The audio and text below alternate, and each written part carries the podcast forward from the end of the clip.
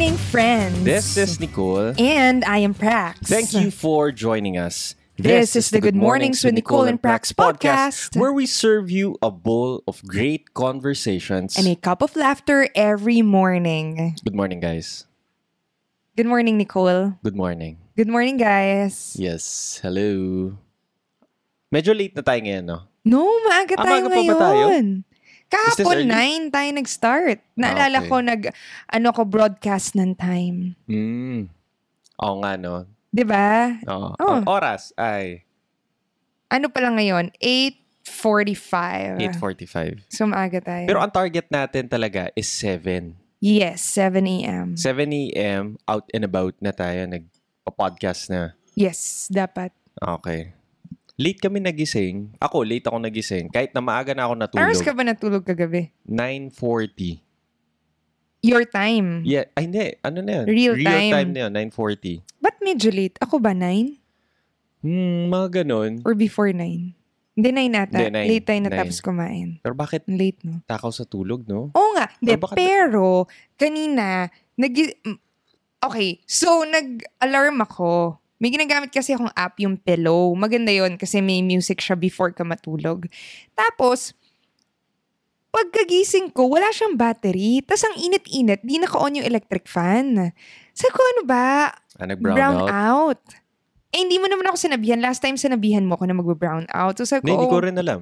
Hindi Oo. ko naman alam. So apparently, feel ko nag-off yung electricity, tas nag-on siya. Kaya naka-off yung electric fan. Pero yung cellphone ko, hindi lang talaga naka-charge. Hindi nakasindi yung charge. Ah, okay. So, hindi ka nakapag-alarm. Yun yung sinasabi mo. Hindi siya nag-alarm. Nag-set ako ng alarm, pero hindi siya nag-alarm kasi namatay yung phone. Sinet ko siya at 4 a.m. Anong oras ako nagising?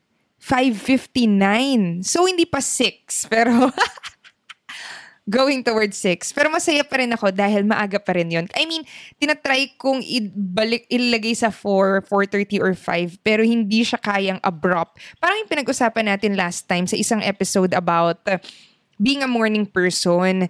Kahit na morning person ako, nahihirapan ako mag-adjust ulit if for the past weeks or days, late ako natutulog and late ako nagigising. So, ang tip nga natin is increments of 30 minutes kung kaya. Eh ako mismo, tinatry kong 4. Eh sure ako, pag nag-alarm yun ng 4, hindi ako babangon. So, masaya ako ngayon. As in, kanina sinusulat ko, thankful ako na nagising pa rin ako ng 6 a.m. without the need of an alarm clock. And nakatulong na mainit kasi walang electric fan.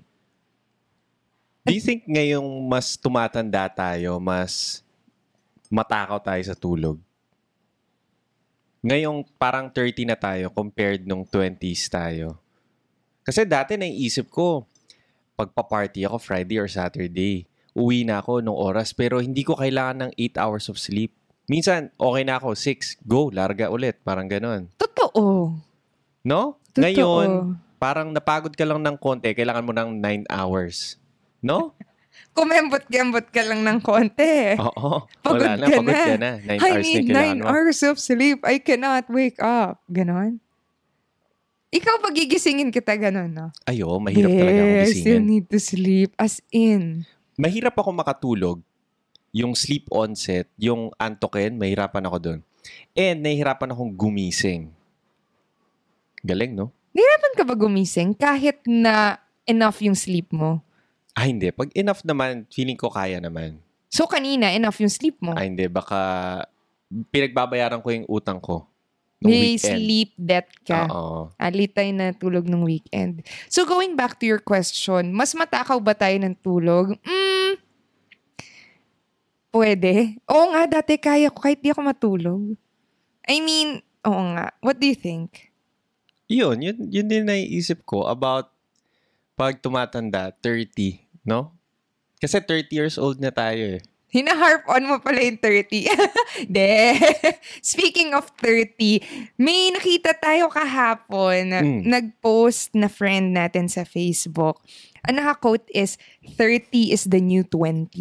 Oo, 30 is the new 20. Nag-react ka dun eh. Nag-react ako. Ah. Sabi ko, bakit mo sasabihin na 30 is the new 20? Like, kunwari, naiisip ko, ngayon 30 years old na ako, hindi ko naman feel na 20 ako. Feeling ko nga nung 20 years old ako, sobrang tanga ko eh. Parang ganun. I mean, yung with the gift of retrospect, like alam ko na kung ano yung mga tamang decisions for me, relative ngayon. Eh, feeling ko, ayoko namang bumalik dun sa pagka-20 ko. Iba yung mga priorities ko ng 20, 20 ako. Iba yung mga interest ko. Iba yung motivation ko during that time. So I think, bakit laging sinasabi na ganun? Which is yung topic natin for today. X age is the new 20. So, pag nag 30 years old yan, sasabihin niya, 30 is the new 20. Pag 40 naman siya, sabihin niya, 40 is the new 20. Pag 50, 30. ah, ganun ba yun? Oo, y- hindi naman sila kaano-ano na. Ah, okay. Naririnig ko lang na laging ganun eh. Is the new 20. Basta is the new minus a 30 decade usually. Bakit? Bakit kailangan gawin yun? Bakit ikaw ang sinabi mo? Ano yung sinabi mo? Ano ba sinabi ko? May sinabi ka eh. Nakalimutan ko lang eh. Na bakit kailangan mo mag- Feel young. Oo, bakit kailangan mo ma-feel young? Or bakit kailangan mo mag-pretend na mas bata ka? Or mag-daydream. Bakit? Hindi ko Nata- rin alam. Do you think it's stemming from our fear of growing old? Natatakot tayo na tumanda? Pwede na comes with youth is a certain thinking na may energy ka and ang haba pa ng buhay mo na ang dami mo pang pwedeng gawin. Kasi kunwari, naalala ko, kunwari, let's not talk about like now. Let's talk about five years ago, na nag-work na ako, may realization na ako, ay sana college ako ulit. Mas madali yung buhay kasi ang gagawin ko lang, mag-aaral ako, bibigyan ako ng, ng baon.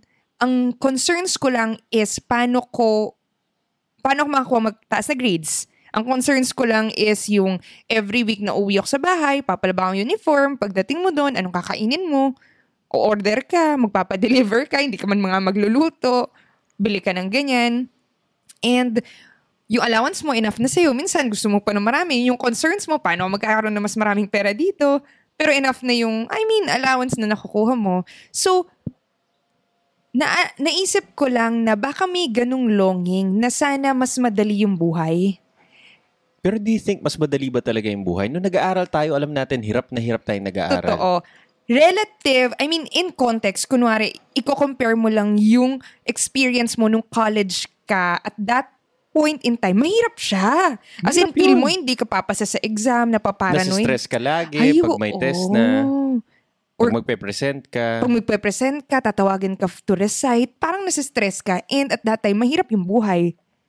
Totoo. Oo. Nung college ka, wini-wish mo, sana high school ka. Tama. Do you think in every point of our lives, wini-wish natin na nasa ibang state of, ano tayo, um, age? Pwede. Every time. Either, eto, either going back or moving forward. Meron naman kasing Ah, time totoo. Nalala ko nung bata ko, nasa, ay, alalang-alala ko to. Sumasama akong magsimba nun kay Mommy Eta, yung lola ko, sa cathedral every, hindi ko maalala kung Saturday or Sunday, parang Sunday ata. Basta sasama ko. Kasi, nilulook forward ko, nakakain kami sa Greenwich or Jollibee. As in, sabi ko, yes, makakain na naman ako, libre, di ba? Yon. Pero hindi yun kasama sa kwento ko. Ang kwento ko is, every time na pupunta sa simbahan, usually may certain area ka na uupuan, di ba? And dun sa yun, lagi ako may nakikita na babae. Ang ganda ng suot niya, laging coordinated. As in, color coordinated. Kung baga kung red yung suot niya, tapos naka-white siya, yung sapatos niya rin, either white or yellow, ay, white or red. Basta nagko-coordinate siya. And yung mga shoes niya, hindi sila yung mga simple na nakikita mo na normal na brown, black, ganyan. Nakita mo sila as parang wow, ang bold. And coordinated lagi. Alam mo, hindi siya nag-uulit or what. So, nung point na yun, sabi ko, ay sana tumanda na ako para makapagdamit din ako na katulad niya. As in, very vivid in my mind. Gusto ko rin ng... Kasi kung bata ka, hindi naman ikaw nagsha-shopping ng damit mo and di ka naman bibilin lagi ng gusto mo. And alam mo, yung mga choices na meron mo, hindi naman naka-heels, hindi yung mga suot niya na mga, ang ganda, basta ang ganda.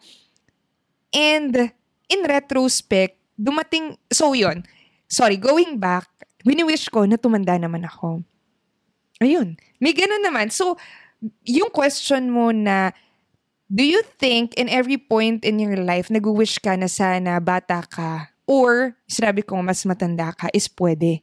Kasi right now naman in our stage, O, di past yun. Ngayon naman, iniisip natin, ay sana, let's say 40 years old na tayo, pag na-achieve na natin yung dream natin na financial retirement. I mean, kung gusto mo, Independence. independence, kung mag-retire ka ng early, di ba? Na iniisip mo, sana i-fast forward na para wala na yung gitna kung nasan yung Struggle. struggle. Ang dami kong kwento. Ikaw na muna. Sige, go, go, Meron go. pa akong isa Sige, go. eh. Isa pa. Ito naman, nung nag-work ako, every Monday, pag alam kong Hell Week, so may term ako na Hell Week. From college pa yun eh. So, na-carry over ko nung work na. Ang Hell Week is, pagka alam mo yung week na yon patayan, na tipong sobrang daming deadlines, di mo na alam paano ka matutulog, paano ka kakain, paano mo imi-meet. Pero in- going back, lagi ka naman nakaka-survive, okay? So, every time na ganun yung week ko or may big negotiation ako or selling or presentation, every Monday, wini-wish ko Friday na. As in, wini-wish ko sana Friday na, sana Friday na, thinking na hindi naman ako mamamatay pag pinagdaanan ko to. Alam ko kasi na pagdating ng Friday, kahit na sampu pa yung deadlines or kailangan ko gawin, alam ko gagawin ko sila. Pero pagka Friday, alam ko nagawa ko na sila. Or if may hindi man matapos, alam ko na na-solve ko na sila. Meron akong ganun feeling.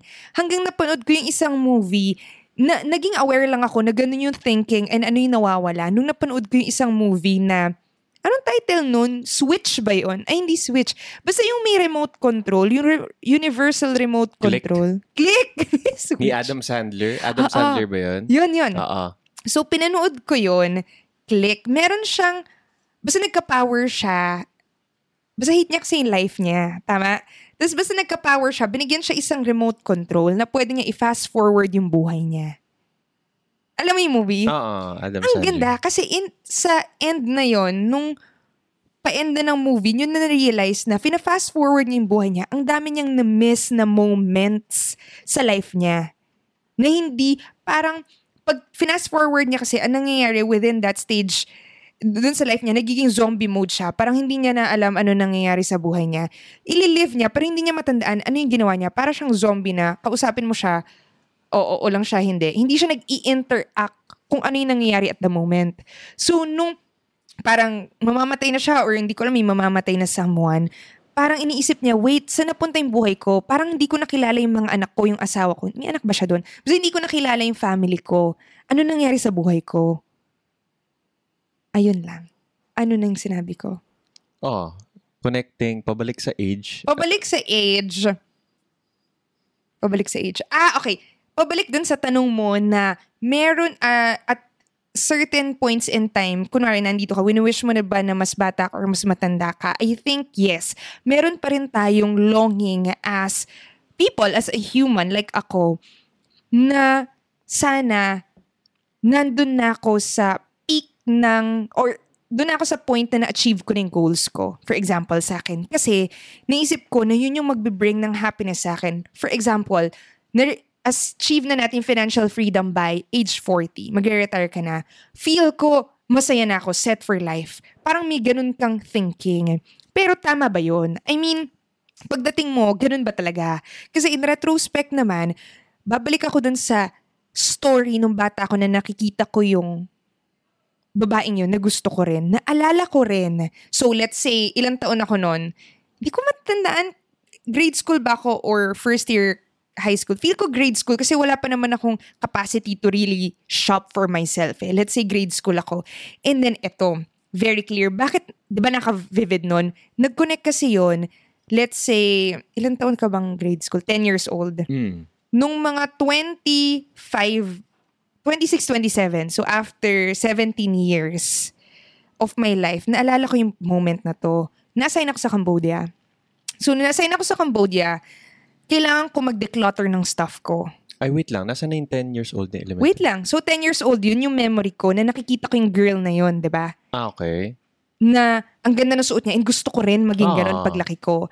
So fast forward, 27 years old na ako, magde-declutter ako for Cambodia. Ang dami kong tinapon. And habang tinatapon ko yung mga excess shoes ko, clothes, naalala ko, ito, pair of red sandals. As in red na may ribbon. Ang cute. Yellow flats. Naalala ko yung moment na yon. Kasi yun yung mga nagpa-realize na gusto ko magdamit ng ganun. Kasi may point naman sa life ko na nagsuot ako ng mga stuff na nakita ko sa kanya. As in, magsusuot ako ng polka dots na pants. So, yellow and white polka dots. Tapos naka-white top ako. Yung shoes ko is yellow din. Tapos may bag ka lang na yellow din or white. As in, ganun. Kasi yun yung nakita kong gusto ko maging ganun. Hmm. So, na-achieve ko yun sa life ko. Kasi feel ko meron akong mga red. Kakaiba yung mga sapatos ko noon and mga damit.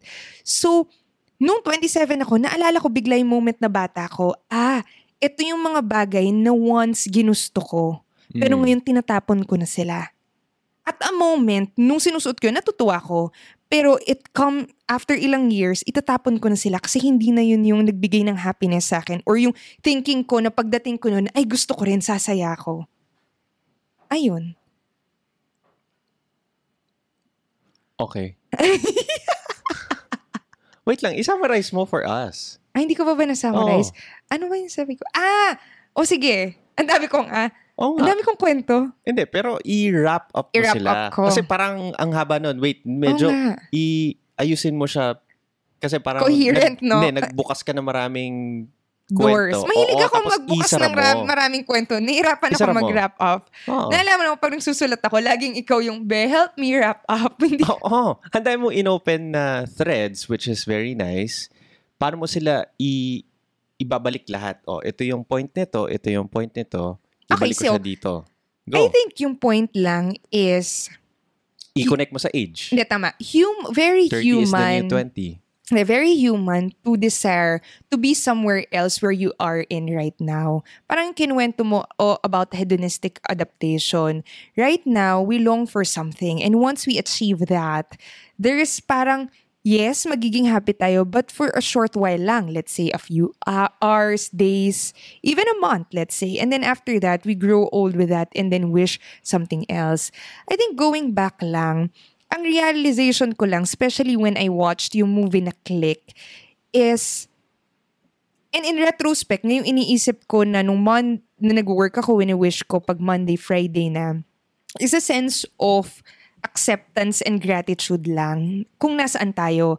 Kasi ang hirap, for example, titingnan mo yung current situation mo right now, very granular tayo tumingin. We see the struggles that we face every day. For example, if our goal is to be financially free by in 10 years, let's say, ha, if you look at the things you need to do right now towards that goal, parang mountain yung kailangan mong tawirin para makarating doon. And sometimes, or most of the time, ayaw natin yung process. Kasi yung process, sinasabi kong ayaw kasi yung process na yun is lubak, filled with uncertainty, filled with fears, struggles, challenges na pag tinitingnan mo siya, ang hirap. Pero actually, if titingnan natin, dun sa mga moments na yun, tayo, makakarating dun sa goal natin na gustong puntahan.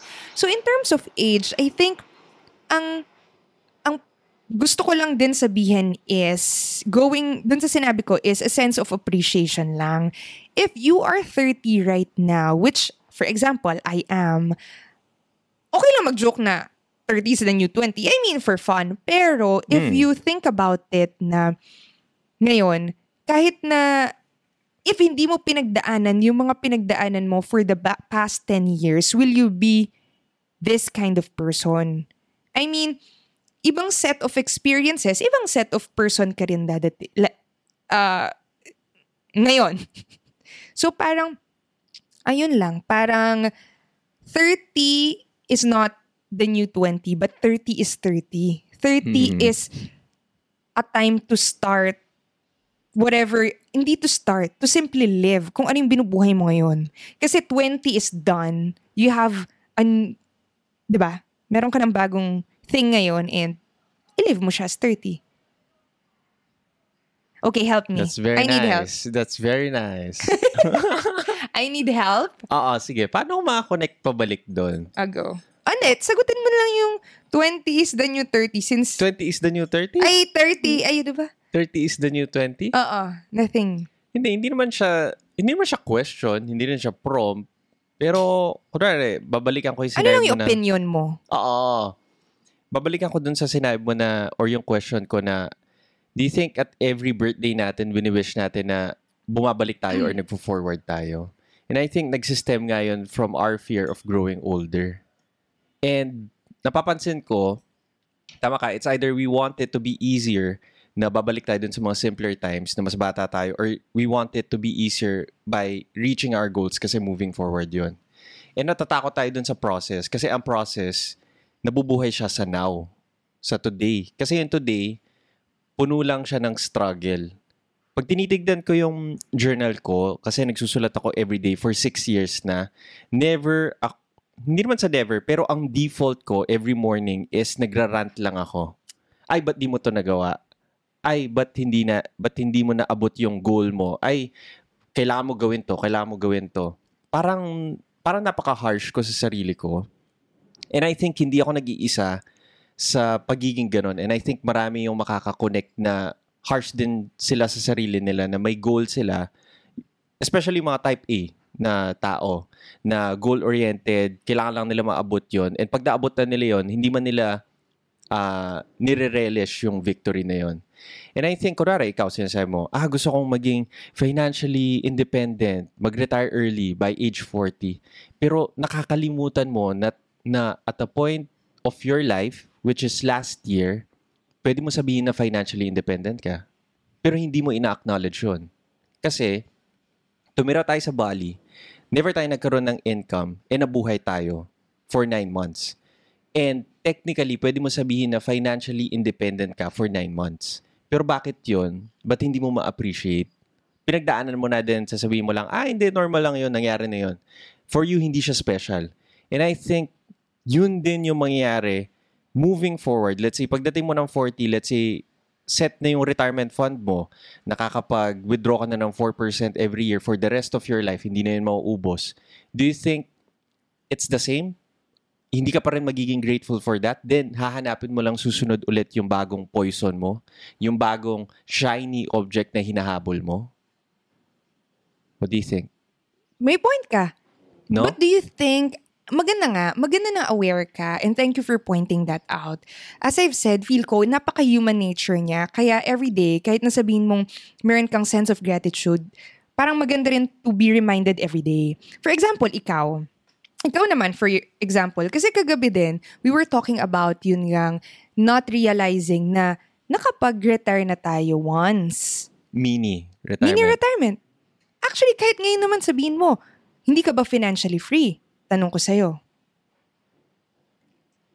'Di ba? Totoo. So, feel ko it's Ah. more of a question na it's for, I mean, tama, looking back, maganda yun. Kasi um, for me to realize and appreciate and celebrate that moment na nakapag-retire tayo sa Bali. But then, to build on your point, maganda rin ipi- isipin sa now. Ano ba yung meron ka sa now? Kung sinasabi natin maging financially free by 40, agree that's a bigger goal. But now, do we say na hindi tayo? 'Di ba? So I think nagiging different scale lang. Pero tama ka. Because nasa now siya, natitake for granted na lang natin siya na, ah, patsi-patsi lang yan. Siya na lang yan, parang given na yan. Oo. Nagiging harsh tayo sa sarili natin na, ayun, hindi natin ma-appreciate, no? Kung ano yung meron yun. Which is tama yung point mo. Pagdating natin doon, which is pagdating sa mga kwento nga, pagdating natin at a certain point, naghahanap ka ng next, or more than naghahanap ka ng next is, meron ka lang longing for, wait, eto mo na ba to? Kasi in your mind, napaka-grand niya. Napakasaya na, set ka na for life. Pero, apparently not. Parang yung realization natin na nagbali tayo, or hindi, more than yung nagbali tayo, let's say, nag-graduate ka ng college. For me, ang, ang expectation ko, once na makuha ko ng magandang job, high-paying job, set na ako for life. Pag uh, kinuwento mo to sa akin eh, sabi mo, basta makakuha ko ng X amount of salary per month, set na ako, masaya na ako. Ah, true. Then naabot mo yun. It's Actually, hindi ko siya naabot. Pero, hindi, malapit doon. Meron kang sinabi na sobrang baba lang na Ah, amount. talaga? Oo, oh, kinuwento mo sa akin yun. Sabi ko, Tignan mo, nag-change pati yung oh, target tignan mo, ko. nag-iiba yung target mo eh. And ito rin, may sinabi ka rin sa akin na target. Ah, pag makuha ko tong X, magkukwit na ako. Nakuha mo yung X, hindi ka nag-quit. Totoo. Tapos sasabihin mo ulit, naglalagay ka lang, na, tinataasan mo lang ng tinataasan na tinataasan mo yung mark mo. Then sabihin mo, ah, makuha ko tong Y, set na ako. O, magbigay tayo Totoo. ng example. Let's say sabihin ko, Hey, sa'yo, ikaw, example mo naman. ano example ko? Makapag-ipon ka ng X amount. oh. Hindi, what do you mean? Makapag-ipon ako ng X amount, Diba? anong gagawin Okay ka ko? na. Masaya ka na. Let's say, makapag-ipon ako ng Hindi, wala akong sinabi na. 100,000. Ah, Okay. hindi, hindi ko, ang sinabi ko rin, naalala ko, meron ako sinabi, nung 20s ako, sabi ko, basta mag-earn ako ng X amount per month, set na ako. Ayun. Sinabi ko rin naman Hmm. yun eh. Nangyari yun, hindi rin ako as happy about it. Parang umaangat lang siya na umaangat. Ah, hindi. Dagdagan natin to ng 50%. Ah, dagdagan natin to ng ganyan. Umaangat lang naman talaga yung goal mo. Never ka naman natutuwa or nagsa-celebrate pag nakuha mo na yun. Pag nakuha mo na ngayon, parang napaka-anticlimactic nga niya eh. Or Parang, mag-celebrate ka man, pero mabilis lang. After nun, babalik ka rin sa point na, okay, so ano na? O, sige, magandang i-discuss. Let's say, ano yung differences natin nung 20 tayo and ngayong 30 na tayo? Na masasabi natin na, ah, thank God, hindi na ako 20. Ikaw, tingin mo. Any ideas? Gusto ko sabihin na napaka-petty ng mga problems ko nung 20 ako. Pero ngayon iniisip ko, hindi kaya petty rin to mga problema ko ngayon? What do you think? Like? Like, siguro noong 20, love life, yung pinoproblema ko, na ngayon parang, parang, yun yung pinoproblema mo, parang ganun. Sino ide-date mo, sa ka pupunta, or something. At that time.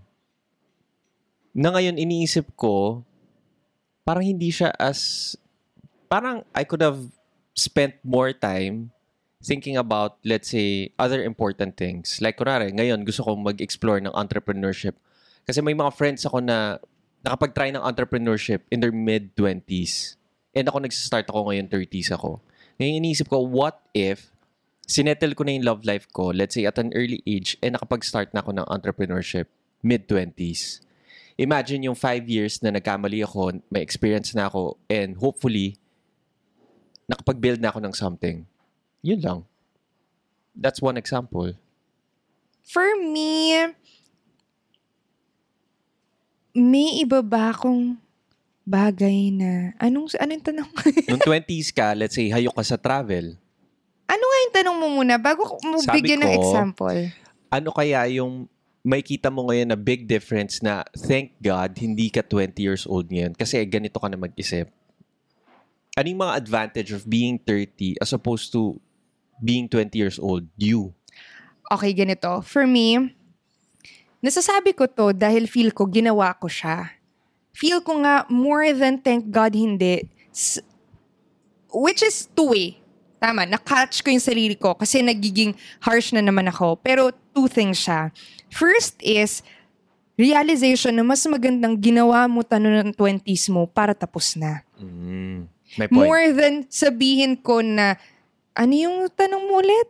Thank God, hindi na ako 20 years old. Oh, thank God, hindi na ako 20 years old. Actually, maganda nga na 20s ka kasi yun yung time or more than 20s is kung Hindi, ano yung... Hindi, ang sinasabi ko lang, kasi yung 30 is the Mm. new 20, meron kang wishful thinking na sana 20 years old ulit ako. Parang binibreak ko lang yung pattern na yun. Na Ah. instead of wini-wish mo na 20 ka, wini-wish mo na, yes, thank God, 30 ako ngayon. And meron akong wisdom nito. Ah, That okay. makes sense ba yung yes, yes, yes. difference Ah. nun? so I think more of nagawa ko na yung mga kung ano man yung ginawa ko nung 20s ako. So for example, yung example about traveling, nagpapasalamat ako na ginawa ko yun. Tinry ko yung mga desires ko at that time kasi w- slowly, na-check ko na yung mga what ifs ko, ah, ito pala yung gusto ko, ah, ito pala yung hindi ko gusto. Kasi, eto, parang nung nag-break tayo nung 2012 ba yun? Sinabi ko yun eh. Sabi ko, s- nahihirapan ako makipag-break. Pero sinabi ko rin na, alam ko, if hindi ako makapag-break sa'yo, may what if ako forever na what if mag-date ako ng iba? What if mag-date ako ng iba? Ano yung feeling na yun? And kung hindi kita binrake, tuloy-tuloy tayo na, hindi ako nakapag-date ng iba. And sinabi ko, alam ko, if hindi kita i-break ngayon, baka pagkasal na tayo, nun pa ako mag-date ng iba. As in, sinabi ko yun very blatantly and bold. Kasi deep inside me, meron akong longing na, what if mag-date ako ng iba? Ano yung feeling? Eh, nagpapasalamat ako na ginawa ko na yun nung 20s ako. Same as for traveling. May desire ako to travel on my own. Thank you! Nagawa ko yung mag-travel ako on my own. Narealize ko na gusto ko pala siya. na-enjoy ko pala siya. And with that, nakapag-travel pa ako more. And ngayon, hindi tayo natatakot na kunwari, umalis ako mag-isa for US, okay lang. Ikaw, umalis ka for your solo travel, okay lang din. So I think ngayon, nag, nagpapasalamat ako sa lahat ng mga nagawa ko nung 20s ako. Dahil ngayon, masasabi ko na answer ko yung what if mga what ifs ko na feel ko dapat na-answer ko naman at that time. So ngayon, iba naman yung mga what ifs and yung mga possibilities na gusto kong i-answer as I move forward sa 30s. Ayun. So yun nasagot ko yung sagot, yung tanong no. Okay naman. Oo, oo.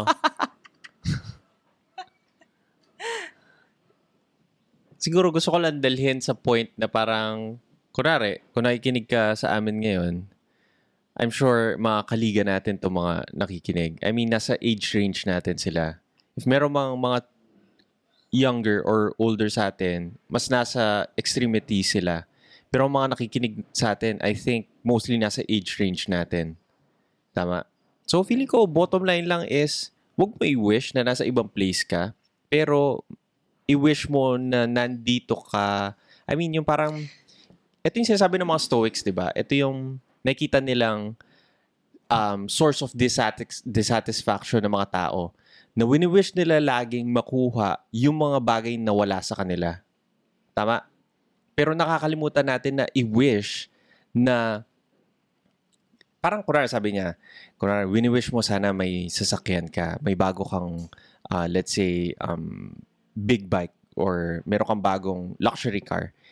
Pero meron ka namang sasakyan talaga. Bakit yun? Hin- parang sinasabi niya, ma-in love ka ulit sa mga bagay na meron ka na. Kasi minsan nakakalimutan mo na na nandyan sila. Tama ba? Hindi make sense ba yung sinasabi ko? So parang same as with our age, instead of wish natin yung ibang bag, ibang age na sana at 20 na ako, sana 40 na ako, mas experience na ako or something. But di natin i-wish na, ah, sana 30 ako ngayon. Parang ganun. Medyo ibang kind of, Eh, 30 Thinking ka naman siya. talaga ngayon eh. yun nga. Ah, Yun nga yung point nun. or more kunwari- than sana 30 ako ngayon. Thank you. 30 ako ngayon. Oo, parang Ah. ganun nga. Mm, Ibi-build ko on top of that. Now, agree ako dun sa attitude na sense of gratitude, appreciating what you have now. More than gratitude or appreciating, ang sinasabi niya, nilolong mo pa rin yung meron ka. Oh, loving what you have now, appreciating what you have now. Oo. Pero iba kasi yung grateful ka. Ang grateful ka, parang nagpapasalamat ka lang. Pero yun, parang may active, ano siya, parang moving forward pa siya. Parang may may action behind. Parang gumagalaw siya na parang, ah, gusto ko pa rin mo. kunin to. Oo, akin, akin pa rin to. Natutuwa pa rin ako na nandyan siya. Iba kasi yung thank you, parang napaka, ano lang niya, parang isang bagsakan lang siya. Or Parang, i-enjoy you, mo. lang siya. I-enjoy mo kung anong meron mo. Hindi i-enjoy, pero ilong mo pa rin. Gusto mo pa rin siya makuha. Like, kunwari, may, ano ba yung gusto natin makuha ngayon? Financial independence. Alam natin yung amount. Tama? Napaka-active natin sa pag-seek doon. Tama? Parang everyday na parang na-adjit ka dahil hindi mo yun makuha. What if i-apply natin yun sa mga kung ano nangyayari ngayon na actively sinisik pa rin natin yung mga kung anong meron tayo. Oh, okay. Hindi mo gets, no? Hindi masyado. Oo. Medyo De, deep. Pero, de, more than medyo deep, ako lang nandun lang sa ako. Feel ko semantics na naman na active seeking. Ibig sabihin, walang contentment. Tama? Active seeking siya eh. Pero ayoko rin naman, eh, nagigets mo, dun lang ako sa semantics ng word, na kung active seeking pa rin siya, ba't sinisik mo, eh nandyan na siya sa'yo ngayon. Oo. Yun, Yun nga yung point niya. Kasi, in reality, kung anong meron ka na, tinitake mo lang siya for granted. Kaya nga magiging grateful ka sa, Oh, pero pag i-appreciate mo. Oo, naging grateful ka, naging appreciative ka lang, sasabihin mo lang, thank you, nandyan siya, ganyan. Pero let's move on, hanapin ko na to next. Ah, okay. Tama? So, parang nilil... Okay. Ayo, Okay, ililive mo oo. yung kung anong meron let's, mo. let's move on from Okay. the topic. 30 is Ano the new nga? 20. Ako may i-build ako on top. Sinabi ko naman na agree dun sa pointers natin of being uh, appreciative or living kung ano yung meron ka ngayon, enjoying it, um, actively wanting or uh, actively participating in your life right now. Feel ko ganun siya. Ako i-build ko on top of that na sinabi ko na human nature natin na mag-long for sana ganito, sana ganito. And ang hirap lang kasi kahit anong sabihin natin na now now, mahirap din siya i- i- i-brush off lang. Ako naman, on how to handle that is to listen. What are you longing for exactly? Let's say, if you're longing to be some, kunwari, sana mas bata ako or sana mas matanda ako, bakit? And I think merong wisdom dun sa sagot na bakit. Bakit gusto mo na 20s ka ulit? Bakit is new 20s? Dahil ba full of youth, energy yon Dahil ba mas energetic ka, mas daring ka pag 20s ka? 'di ba? Mas magaan ba yung buhay? Kasi sabi mo kanina, quote-unquote petty things in retrospect. Then why not apply that same attitude as you enter your 30s? Bakit hindi pwede ang 30s maging youthful ka pa rin, maging energetic, maging daring ka pa rin? Ano nagsastop sa atin from doing that? Or when we say we're in 30s, sana 40s na tayo and maging financially free na tayo, ito yung life ko, nag-enjoy ako, ganyan. What's stopping us from actually finding ways to bring that sense of feeling na nandun dun sa ngayon. So I think, yes, appreciate yung ngayon and live yung ngayon. Actively seek for what you have right now. But then also listen to yourself. Ano yung reason behind the longing to be younger or older? And ask yourself, why not experience those now? So ayun, feel ko self-talk ko lang din yun. kinakausap ko yung sarili ko. Eh, nag-gets mo ba siya? Oo. Ayun lang ang... Ayan lang Ay, yun. meron pa palang isang book. Sinabi ko to kahapon. For it those in their 20s, ha? Oo. So for those in their 20s, Mga meron mas akong... kabataan na listeners natin. Oo, meron akong i-recommend na book, The Defining Decade. Sobrang okay siya na book. Napaka... Twice ko siya ni-read in my 20s. Once nung 25, 24 ako. And 24 and then yung isa 27 ako. Sobrang ganda niyang book. In summary, ano ba yung dinidiscuss niya about ni your Meg J. 20s? In summary, you can watch yung TED Talk ni Meg J. Ryan, yung author. Nandun yung summary ng book. Pero ako, ang takeaway ko would be, um, iba ang 20s sa 30s, clearly. Hindi pwedeng maging new 20s ang 30s because since psychologist siya or psychiatrist, basta yung mga ganon, Psychologist. meron siyang understanding ng how our body matures, develops, and works. Na sinasabi niya na More than yung body mo, yung Ano ba? mind, Mind? mo. Oh, yung yun. brain mo itself. o yun, yung brain mo itself, I mean in particular sa body, yung brain, na meron siyang very crucial yung formative years yung decade na to for us. The same as kung bata ka, very formative years yung early childhood mo. Kasi dun mo nabibuild yung, ano nga ba, mga values mo, paano ka mag-interact sa mga tao. Yung 20s, formative siya in terms of the skills you build, ano yung, sa emotional, ano ba yun? Mga, oh help me. nung bata ka, ang ifo-form mo, nung infant ka, kasi may tatlong parts yung brain. Yung nasa likod, which is yung reptilian mo. Yun yung sa paghinga mo. Excuse me. Yun sa pagbeat ng heart mo. Lahat ng for survival. Nasa likod yun. So, yun yun sa pinakabatang-bata ka. Yung gitna, hindi ko maalala kung ano yun, emotions ata. So, ito yun nung kid ka. So, ito yung mga may pagka Sigmund Freud-ish, ano nangyari sa'yo nung bata would affect you sa behavior mo sa pagtanda. Now, sa 20s mo, ito yung sinabi ni Meg J. So, wag niyo muna ako i-hold accountable. Baka ma-misquote ko siya. Pag 20s mo, ang mag-form na huli is yung prefrontal cortex mo or ito yung rational part ng brain mo. Ito yung kung saan magbe-build ka ng rationality mo and magbe-build ka ng mga skill sets mo. Kaya sabi niya, mapapansin mo, sabi nila, ang mga bata sobrang bilis matuto. Matuto, matututo sila ng language, matututo sila ng mga kung ano-ano, maglakad, ah, humawak, kausapin ka. Pero sabi niya, merong second spurt of growth yung brain mo. Ito yung 20s mo. Sabi niya, pag 20s mo, makikita mo, biglang bibilis ka ulit mag-take up ng skill set. Ng skills. So mapapansin ko, nung 20s ako, ang daming skill set na natutunan ako. Sobrang dami. As in.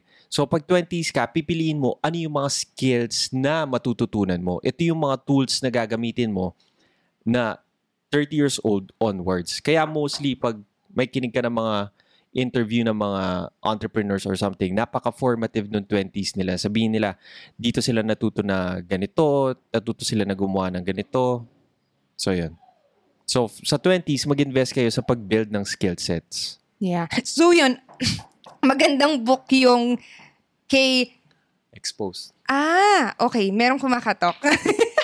O yan guys, balik tayo. Hindi ko kaya i-wrap up pala na ako mag-isa. Ah, sige. Na-distract O, wrap up ako. natin. Okay lang naman. Pwede mo naman ikat dito eh. Okay. Para So, malinis yung ayun. episode.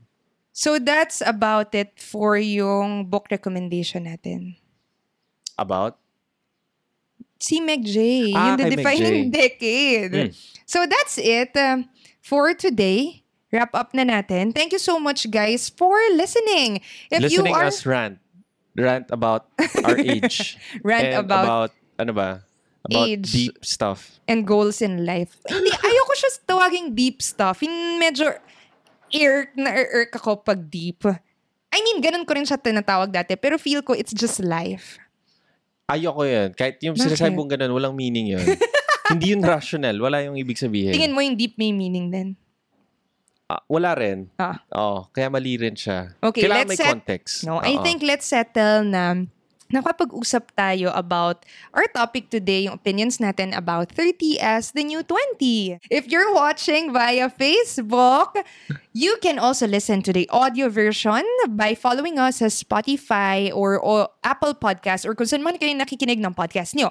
If nakikinig naman kayo ng audio version, you can also watch us yung, vi- yung watch the video version sa Facebook page namin and you can like us there and connect with us. So that's it for today, guys. Have a great Wednesday morning. Wednesday ba ngayon? Yes. Oo nga, no? Bye! Bye-bye.